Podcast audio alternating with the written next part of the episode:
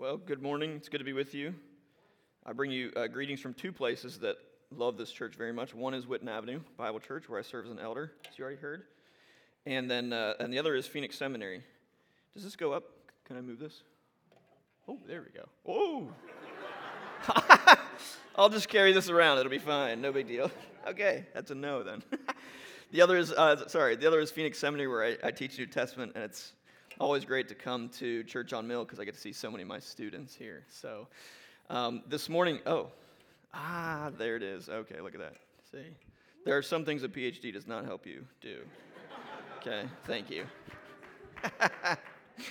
All right, this morning we're going to continue your series in the book of Mark. So if you would, open your Bibles to the Gospel of Mark, and we're going to be in chapter 2. All right? And um, I want to start with a question. I wonder if you've noticed something that I have noticed. I wonder if you've noticed how busy people are these days. Everybody's busy. When you ask somebody how they're doing, they, the response may be something like fine, you know, great, or okay. But it seems like more and more the answer given is busy. How are you? I'm busy, right? It's one of the things that uh, the author David Zahl noticed in his book, and he talks about it there. He says it's just one of the forms that our religious impulse shows up in modern society, modern culture. I think probably particularly here in the U.S., where we are known for our hard work ethic. Um, but he says that despite our society being more and more secularized, he argues in his book that we are not actually becoming less religious he says that instead our religious impulses, these ingrained desires for a kind of religion, just show up in different places and different ways, given our secularizing tendencies.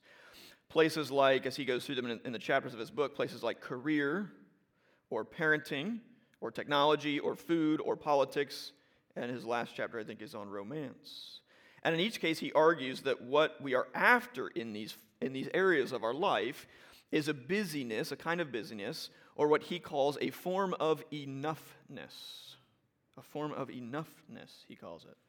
He says, if you listen closely, you'll hear about people scrambling to be successful enough, happy enough, thin enough, wealthy enough, influential enough, desired enough, charitable enough, in some cases, woke enough, good enough, right? And when it comes to busyness, then he says, keeping up with the Joneses now means trying to outschedule them, right? So much so that busyness has become a kind of status symbol all of its own, a public display, he says again, of enoughness. I wonder if you feel one form or another of this desire to be enough, this need to be enough. Perhaps for you, you see it in your career. It may well be in a relationship a new relationship that you hope will turn into a long relationship. Perhaps it's your role at school, or maybe it's even your role here at church, a desire for enoughness. See, I suspect that this desire to be enough is universal and that none of us is actually exempt. And the question I want to raise for you this morning is what do we do with it? What do we do with this desire, this need to be enough? I want to try to show you from our passage this morning in Mark chapter 2 the way that Jesus turns out to be enough. And in fact, not only the way that he turns out to be enough, but the way that he challenges the things that we try to find, the things that we try to make enough for ourselves.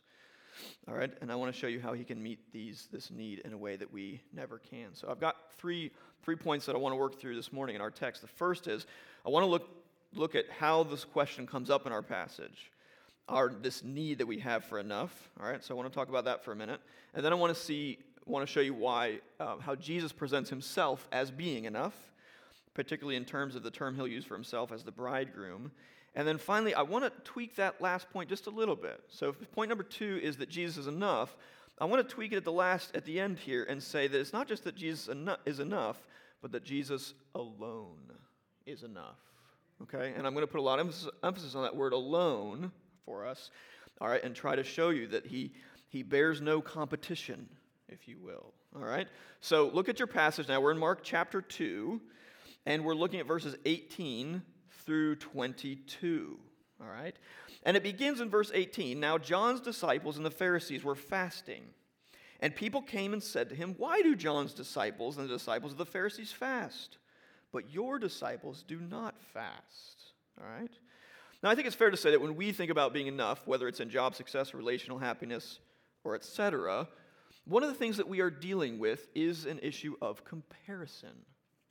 That is, behind this question of enoughness is another question of comparison. I'll never forget when we lived in, in, Dallas, Texas. My wife and I have lived in a number of large cities over the years. And Dallas was, in my experience, by far one of the most obsessed cities I've ever lived in, obsessed with appearances and obsessed with comparison, and especially particular parts of the city. And it, it really struck home to me once when we were at a grocery store and it was around the holiday season, and they had just put out Christmas decorations, and the sign said, Get your, get your decorations up now, beat your neighbors.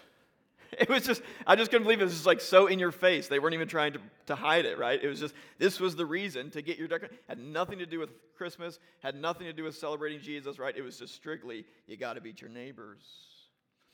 And you see, the question of enough always depends on comparison at some level. Now, the comparison in our text is probably not one that we make today. But I think that behind the question that's asked to Jesus here is nevertheless a comparison. And it is a comparison that mattered quite a bit in Jesus' day. And the comparison, as you've already seen, is a question of fasting. They come to him and they ask him, Why don't your disciples fast? John the Baptist's disciples fast, and the Pharisees and their followers fast. So why don't your disciples? It's a question of comparison.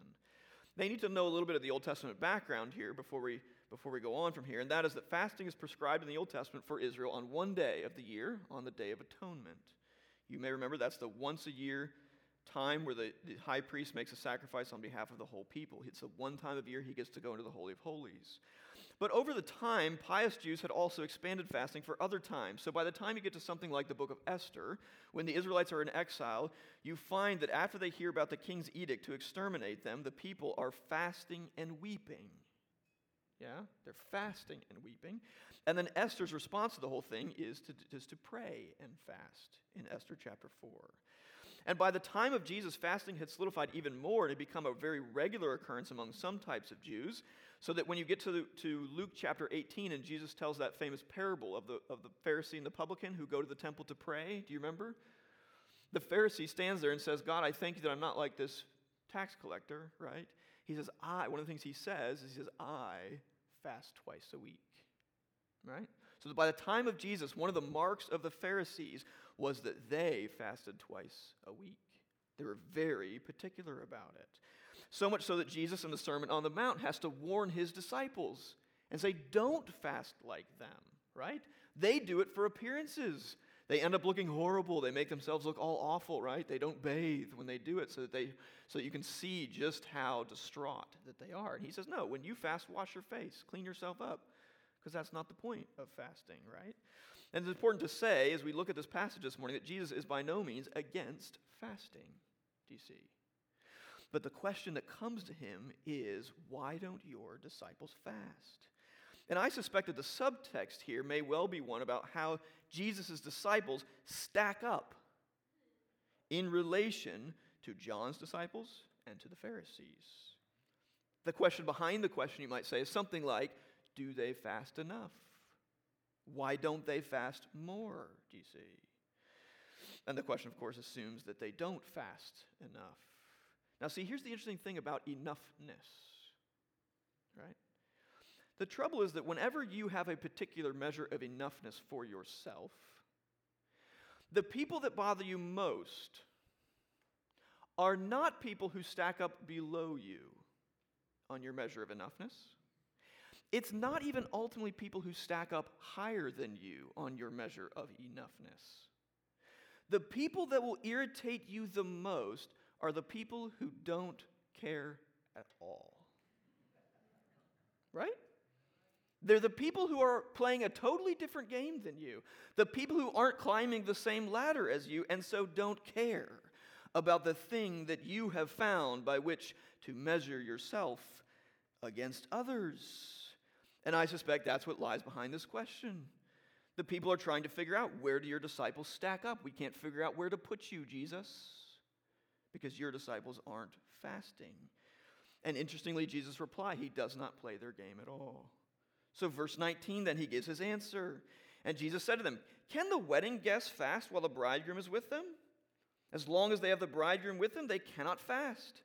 The days will come when the bridegroom is taken away from them, and then they will fast in that day. And then he's going to go on. We'll come back to the next part in a minute. But you see, elsewhere, fasting is connected with sorrow and sadness and need, right? And isn't that true of us too? Those of you that are in the habit of fasting at times, you don't fast typically when things are going great, do you? You fast when there's a real felt need. And Jesus is saying, look, you can't fast when the bridegroom is here. That This is a time of celebration. So he shifts the question entirely. He moves it away from a question about how much is enough and instead shifts to a question about three things what time it is, who he is, and who his disciples are. So let me tick these off real quick for you. First, he says, in essence, this is not the right time to fast for his disciples because, you, as I say, you don't fast when you're at a wedding, right? Wouldn't it be weird if you went to a wedding or if you were hosting the wedding, if it was your wedding, that you spent all this money on the wedding? And what's one of the big parts of weddings for us? It was certainly a big part of weddings for Jews, but it's the meal afterwards. Imagine if you, at your own wedding, you go to sit down after the wedding and no one is eating the food that you have paid for. Wouldn't you be deeply offended? He said, This is no time. And their, and their response is, Well, we're fasting. We're dieting. He said, This is no time to fast. This is no time to diet. This is a time for celebrating. So Jesus is saying the time is not right for that. Second, he says his disciples are essentially the wedding party. The wedding is something that they are a part of, right? So again, there's a double inappropriateness to them if they were fasting. This may, by the way, suggest why it's perfectly fine for John the Baptist disciples to still be fasting. Yeah? Because they are not so closely associated with the bridegroom. The word here in Greek is a bit ambiguous for the, um, the uh, let's see, what does my translation say? The wedding guests. It's literally in Greek something like sons of the bridal chamber, actually, which is a Hebrew expression that could mean wedding guests, but it could also mean wedding party. And I suspect since Jesus is talking about his disciples, he's actually putting them in the position of being like the groomsmen, if you will, right? They're so close to the groom that it's especially inappropriate for them, and especially inappropriate now to fast. And then finally, the last thing, of course, the most important thing is what Jesus says about himself that he is the bridegroom. This may be one of the most important statements in this whole passage it tells us something quite new and very important about Jesus. If you were to pull out the commentaries on Mark and read what they have to say about this particular description of Jesus about himself, you will find that they say things like there's no mention of the Messiah in the Old Testament being a bridegroom. And as far as we know, Jewish literature of the time leading up to Jesus, there's no mention of the Messiah being a bridegroom there either. And as far as I can tell, they're, they're right about this. So, where does Jesus get this idea that he is the bridegroom? I suspect that the, that the, the place Jesus gets it from is from the Old Testament. And so, this is now going to shift to our second point where I want to show you how Jesus, as the bridegroom, is enough. Because, see, what you find as you read through the Old Testament is that over and over again, the God of Israel compares himself and compares his relationship to Israel as one of what? A husband to a wife, or a groom to his bride. Yes? If you turn, you don't have to turn there, but in Isaiah 54, for example, verse 5, Isaiah says, For your maker, speaking to Israel, your maker is your husband. The Lord of hosts is his name. And the Holy One of Israel is your Redeemer. The God of the whole earth he is called. Flip forward several chapters, and by Isaiah 62, the, the idea is repeated in verse 5 As the bridegroom rejoices over the bride, so shall your God rejoice over you, Israel. Do you see what Jesus is saying? He's taking that, old te- that important Old Testament theme of God being husband to his wife Israel, God being the groom, if you will, to, to the bride, and saying, That's me. That's who I am. The Lord Himself has come. He is present. How could we fast and mourn when God, our faithful husband, is in our midst? Remember how Mark's gospel starts with a citation from the book of Isaiah. And by the way, if, you want to, if, you're, if you're interested, one of the strongest influences on Mark in writing his gospel is the book of Isaiah. He doesn't always quote it verbatim, but it's there all the way through. Remember how he starts his gospel? The beginning of the gospel of Jesus Christ, the Son of God, and then he goes to Isaiah. As it is written in Isaiah the prophet Behold, I send my messenger before your face who will prepare your way. The voice of one crying in the wilderness, Prepare the way of who? The Lord. Make his path straight. Where does John the Baptist show up when he starts his ministry? Does he show up in the center of Israelite life in Jerusalem? You know, their equivalent of our Washington, D.C. Jerusalem is the place where things happen if you're an Israelite, right? It's not where he goes. He goes to the wilderness. Why? Because as Mark is showing us, he's the one who prepares the way for the Lord. Well, who comes immediately after him? Jesus. See what Mark is showing us? Jesus is God himself come in the flesh. In Jesus, the bridegroom is here. How could you need, how could you want more than that? And how then could it be appropriate to fast, to mourn, when he's finally here? To better appreciate this metaphor of Jesus being the bridegroom, think for a moment with me about how the way this wedding imagery that describes God's relationship to us, his people, is expanded throughout the New Testament. Remember what Jesus' first miracle is in John's gospel? It's at a wedding. Remember that?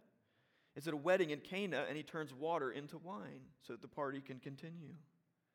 In Matthew's gospel, Jesus tells a parable about unprepared wedding guests and then he goes on to tell another parable about wise and foolish virgins waiting for the groom to come. Do you remember this? Think then of Paul's teaching. It continues there. When in Ephesians chapter 5, he gives us that marvelous picture of Christ's relationship to his church and says, that's what human marriage is truly about. And then climactically in the book of Revelation, it sums up this hope for us with a picture of the New Jerusalem, which is actually God's people, descending out of heaven from God, prepared as a bride adorned for her husband. Do you see it? All through the scriptures, God is preparing us for this moment to see that Jesus is the groom who's come for us, finally. Just before that, the great multitude in Revelation has cried out as God's final victory by saying, Let us rejoice and exult, give him the glory, for the marriage of the Lamb has come, and his bride has made herself ready. Is it any wonder that the book of Revelation closes with these words? The Spirit and the bride say, Come. Do you see? What Jesus is telling us in saying that he is the bridegroom is he's saying, I am what you need. I am the one who is truly enough.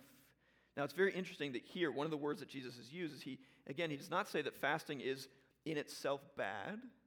And he doesn't even say that fasting, now that he's come, is just totally done.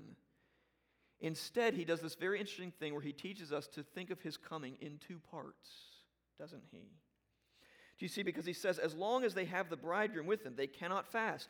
But the days will come when the bridegroom is taken away from them, and then they will fast in that day. Friends, that's why it's totally appropriate for us as Christians to still fast. The word taken away there, by the way, may be a very subtle reference back to the book of Isaiah, chapter 53, which is a word used to describe the suffering servant. And so it's probably likely here, in my opinion, that this is actually the first hint that we get in Jesus' public ministry that he is going to die. Now, he doesn't spell it out here, of course, right? And presumably the disciples probably didn't catch it, as they often don't catch things in Mark's gospel.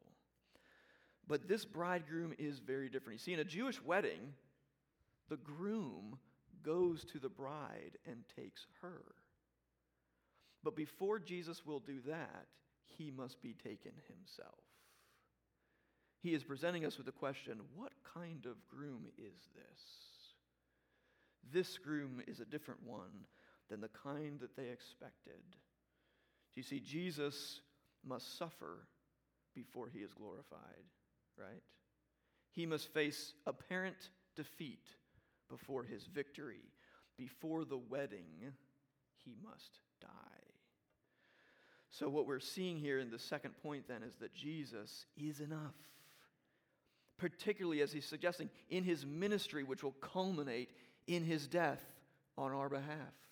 He is what we really need. All those other things that we try to find our enough in, He is what we really need. Are you with me? Now, then this brings us to our third point that we need to spend some time on. Because as I said, I don't want you to just leave today thinking we have this need for enough and Jesus is enough. Because there is a real danger in our lives that many of us face, and that is that we think Jesus is mostly enough. He is almost enough. And the temptation we face, even as Christians, is to just help him a little bit. To just help him a little bit. I remember when I was younger, I certainly tried to do this. One of the ways that I tried to do this as a young, younger man, a younger Christian, was when I would sin, and I had particularly besetting sins as a young man. And I would think to myself, after falling again to the same temptation that I'd fallen to before, I would think, okay, if I just need to be really sorry this time. Yeah? If I'm just sorry enough this time, if I cry long enough, if I pray long enough, if I can find better words to tell God I'm sorry, then, and you know what I was really trying to do without saying it? I would have never said it this way. I was just trying to help God out. I was just trying to help Jesus save me a little bit. As I always tell my students in the seminary, most of us do not want to be our own saviors. We just want to help Jesus save us a little bit. We don't want full credit for our salvation, we just want a little bit. Do you see? And that's why this third point is so crucial for us to understand. And I want you to see it here in the text because something very interesting happens here. Up until now, Jesus has been asked about fasting. He's, he's given the surprising reply that he's the bridegroom, and I suspect they had no idea that that was going to be the answer. That he's the bridegroom, and that's why his disciples don't fast. And then he says, verse 21, he transitions into these two very short parables that almost come out of nowhere. There's no connection, even in Greek to explain exactly this. He just launches into them, and it's puzzled many people. He says, verse 21 No one sews a piece of unshrunk cloth on an old garment. If he does, the patch tears away from it, the new from the old, and a worse tear is made. And no one puts new wine into old wineskins. If he does, the wine will burst the skins, and the wine is destroyed, and so are the skins. But new wine is for fresh wineskins. Now, the question is, what in the world is he talking about? Right? He's been talking before about fasting. He said he's the bridegroom, and then he starts talking about clothes and sewing and making wine. The best, the closest thing you can say is, well, at least wine has something to do with weddings, right? That's about as much help as you get. But when we encounter the parables of Jesus, I want to encourage you the best thing that you can do in interpreting, properly interpreting the parables in the Gospels is always look at their context. Always say, where do they occur? and what has been happening at this point in Jesus' ministry. You see, what the, what the two parables have in common is this. In both cases, the parables describe to us an old thing combined with a new thing, and the combination ruins them. An old thing combined with a new thing, and the attempt to combine them ruins things. So the first one is about the risk of patching a hole with an old in an old pair of clothes with a piece of unshrunk cloth, right? You know the deal here. You've bought new clothes, you've put them in the washing machine, they come out of the dryer, and suddenly they have miraculously become a size smaller, right? That's the picture he's giving here. If you take an old, already shrunk pair of pants, let's say, and you sew onto it a piece of fabric that you haven't shrunk yet by putting it through the wash, and then you put them both together in the wash, you're going to come out with a bigger problem than you started with. Do you see? And the same thing then with wine. If you put new wine into old wineskins, you end up with disaster again. Now, here we probably need a little bit of help because I suspect most of us don't have a lot of experience making wine. I certainly don't. But one commentator explains that wineskins at the time were made of leather. And they were at first soft and very pliable, but they perish and become brittle with constant use.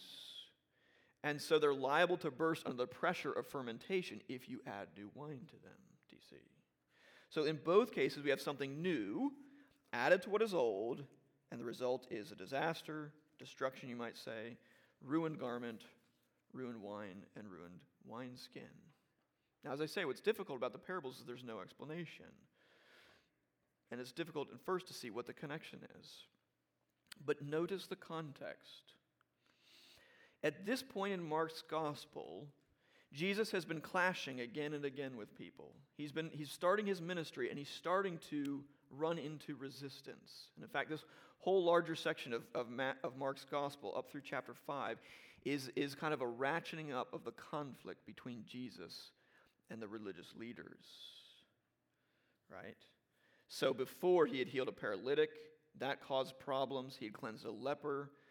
Then, right before our passage, the problem is who he's eating with. After our passage, it'll be Jesus' relation to the Sabbath and what he says about it. And then it will, in some ways, it will culminate in chapter 3, verse 6. If you look there, it says, The Pharisees went out and immediately held counsel with the Herodians. Now, you need to know a little something about that. The Pharisees and Herodians were not buddies, okay? They were the equivalent of our Republicans and Democrats. So it's like, you know, whenever the Republicans and Democrats manage to get together and actually do something together, we know this is a big deal, right? Same thing here. If the Pharisees and Herodians are willing to get together and work together, you know something is happening. This is a big deal. What is the big deal? What do they get together to do? To find out how they might destroy him. And interestingly enough, the very word there for destroy him is the same word that's used of the wine and the wineskins being destroyed in our passage. Do you see? What Jesus is suggesting in these parables is you take the newness of Jesus put it into contact with the oldness, the old ways of thinking about what is enough that the Pharisees have, and you're going to have destruction, right? These two forces cannot live together. I always tell my students when I teach the Gospels, I always say, if you get to the end of the Gospel and you cannot figure out why anybody would want to kill Jesus, you have got to go back and start over. right? because Jesus is constantly in conflict with people. And in fact, in many cases, he seems to pick the fight. Yeah? And this does not sometimes fit our sense of Jesus meek and mild. He's nice. We like to think of Jesus as nice, don't we? That's sort of like our highest virtue in American society is being nice. Friends, I have to tell you, Jesus is not nice in that sense. He is very happy to challenge people who need to be challenged. And we see it here. We see the conflict escalating. Now, it's important here not to make a common mistake when we think about these old and the new in, this, in these two parables. Sometimes Christians have in the past and still do confuse Jesus' challenge to the, to the Jewish leaders and their customs with a challenge to the Old Testament itself. And if you're not careful, you may think, oh, well, the old thing is the Old Testament and the Old Covenant, and the new thing is Jesus and his new covenant, right? The Old Testament's kind of like, ugh, you know, has like weird laws and weird customs and stuff. But thankfully, Jesus comes and he's like, well, you can do away with that weird stuff now, right? Like Jesus comes so we don't have to be as weird, right? Like if you thought this way before, certainly people do. But the, the, the great problem with that, of course, is that again, in the parables, the things are destroyed at the end in their combination. And that's completely different from the way that Jesus, and in fact, the gospel writers present the relationship between Jesus and the Old Testament. Do you see the great metaphor for Jesus' relationship to the Old Testament is one of fulfillment? Not destruction, but fulfillment. Now, to be sure, in fulfilling it, he does change some things. I'm not denying that. He says in Matthew's gospel, I did not come to destroy the law and the prophets, but to fulfill them. And that does mean that we do some things differently. You have not killed sheep up here on stage in a while, I suspect. Yes? All right. Just checking.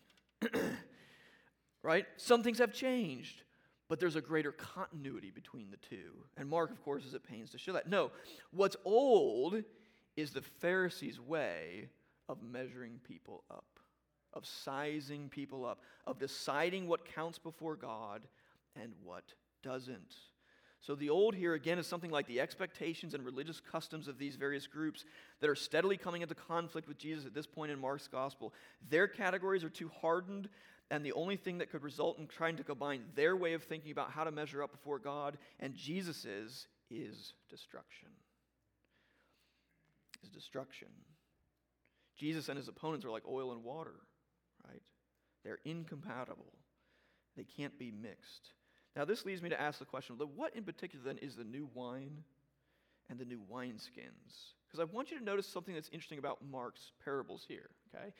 Um, this same passage, by the way, occurs in uh, the, the other two synoptic gospels, in Matthew and Luke, okay? And Mark's, Mark's has one little interesting, distinct feature. I mean, it has a few others, but this is the, mo- this is the biggest one. And it comes at the very end. Do you see, oftentimes in Jesus' parables, he will pile up parables on top of each other as a way to kind of increase or escalate his teaching. Let me give you one quick example of this, okay? In Luke chapter 15, where we get the prodigal son, right? If you actually go back and read the prodigal son sometime, go back and do it. Read the whole chapter. And realize that in, Ma- in Luke chapter 15, Jesus does not tell one parable, he tells three. Yeah? The first one he tells is a lost sheep. The second one he tells is a lost coin. And that tells us that the third parable he teaches is about two lost sons. Yeah? The parable of the prodigal son is very much a parable about lostness. And what's interesting is you go through those three parables and then compare them. In the first one, you have one sheep that is lost out of how many? A hundred. In the second parable, you have one coin that is lost out of ten. And in the third parable, you have two sons that are lost out of two. Do you see how there's a kind of ratcheting up, right? There's a gravity, there's an increase. And I think that's what happens with these two little parables here, even though they're very, very short. Because do you notice that in the first one, in the first one, he doesn't tell us that the patch itself is destroyed. Now, I hope I'm not splitting hairs here, and I think you'll see why in a second. But in the first one, he says, No one sews a piece of unshrunk cloth on an old garment. If he does, the patch tears away from it, the new from the old, and, the worst tear, and, the, and a worse tear is made. You see? The original garment gets worse, but we don't learn anything about the patch. But in the second one, both things are ruined. Do you see that? In the second one, no one puts new wine into old wineskins. If he does, the wine will burst the skins, and the wine is destroyed, and so are the skins. You see, both things are destroyed. And then this is the distinctive mark and feature. This is the part that Mark adds, or that he includes, that the others don't. But new wine is for fresh wineskins. Do you notice how he doesn't give a positive statement with the, with the cloth? In other words, he doesn't tell us what we should do. He tells us what will go wrong if we do it this way, but that doesn't tell us what we should do. Now, you could probably figure it out, it's not that hard. But I still find it interesting that only with the wine and the wineskins does Jesus then turn it positively and say, But here's what you should do. Here's what should be done. You should put new wine into new wineskins. Now, I hope it's clear by now, at some level, that Jesus and his ministry are what he has in mind with new wine. Jesus, in his ministry and ultimately in his death and resurrection, has brought something truly new for us. Not surprisingly, that's exactly what the crowd has already said, in fact. If you go back to Mark chapter 1, verse 27, after teaching in the synagogue and healing a man with an unclean spirit, the people are amazed and they say to themselves, What is this? See, they don't have a category for him, do they? A new teaching with authority. You see, Mark is telling us that Jesus, his mission his ministry is the new thing. It's the new wine. In fact, the next time, the only other time that Mark will use this word new, is interestingly enough at the Last Supper when Jesus gives his disciples the cup of wine that he says is the blood of the covenant, which is poured out for many. And then he says, He will not drink the fruit of the vine, that is wine, again, until the day when I drink it new in the kingdom of God. Do you see what he's pointing us to see? He is what's new. He's come and he's shocked the people. They don't have a category, they don't know what to do with him because he's able to cast out even unclean spirits and he teaches with authority, unlike what they're used to. And then, of course, the shock of shocks in Mark's gospel is going to be that this person with authority is going to give it up in death for his people. The ultimate newness is Jesus' death on our behalf. That's the new wine that Jesus has come. Now, this is what I said. The most important word in this, in that second, in this third point is the word alone. You cannot take Jesus and his ministry, his death and resurrection on your behalf, and try to add it to what you already know. New wine is going to require new wineskins. New wine is for fresh wineskins. You cannot add, you cannot hope to add the new wine of Jesus to an unconverted heart. This was the mistake of the Pharisees. They did not see it because they refused to see it. That they are, they are the sinners and the tax collectors that we've encountered in the previous story right before ours. Remember? Jesus is eating with tax collectors and sinners, and he says, Look, those who are well have no need of a physician, but those who are sick, I came not to call the righteous, but sinners. They don't see it. And so the question turns to us What sort of wineskins have you tried to add Jesus to? Some of us, I suspect, would like to add him to our life, right? To tack him on as like a bonus. Oh, my job is going great, my family's going great, and I just need that one little extra thing. you know what's really interesting? You know, the t- you know that many, um, it's wonderful to see so many young people here this morning. You know that many, many kids who grow up in church, the time where they leave church is in college, right? You know the time when they most often come back? It's when they have their first child. Because now they think, ooh, I need some help. Yeah, I mean, that's what it is. but the, the danger is of thinking, oh, this is, a ta- this is an add on, this is a tack on. I've got my marriage set now. You know, I've got my job. We've bought a house. Now I'm having children. Okay, it's time to add a little bit of Jesus to the mix. No, friends, it's not what he wants. Jesus is not some kind of spiritual cherry on top of your Sunday, right? Jesus can't be added to what you already have any more than unshrunk patch can be added to an old garment.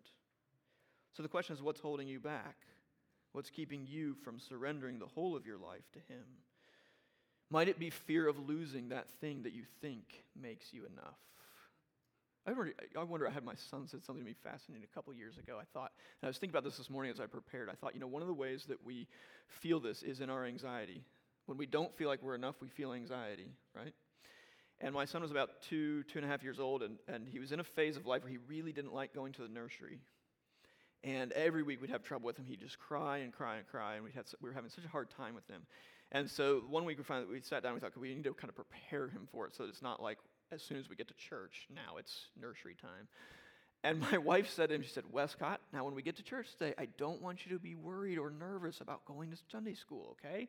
And he, as only a two year old could, he looked up at her and so sweetly he said, Okay, mama, what should I be worried about?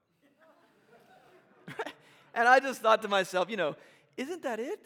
Some of you are anxious because if you are really honest with yourself, you like to be anxious. You actually find it comforting. And if someone were to say, oh, you don't have to be worried about this, you would immediately say, well, then what should I be worried about? Do you see, when Jesus comes along, he forces us to abandon everything else that we have been grasping onto to make us enough. He says, you have to let it go completely. You can't take your old wineskins and assume that you can add me to it. I'm all or nothing. There's a great old commentary on the parables. Sometimes the old ones are better than the new ones. By a 17th century English Baptist named Benjamin Keach. And in his chapters on these two little parables, and yes, he has chapters on these parables. Again, you're thinking like, most of you are thinking right now, why does he keep using that word parables, by the way, right? Well, it's because Luke does in his account, all right? And you can't limit parable to just the longer stories Jesus tells. Sometimes they're short little sayings like this, okay? Anyways, this, this guy has chapters on these, and, and at one point he says, Those who would be saved and accepted by God must not think to patch their old garment by putting on a part or a piece of Christ's righteousness or of adding a part or a piece of his merits to their own. But they must throw it quite away in point of justification.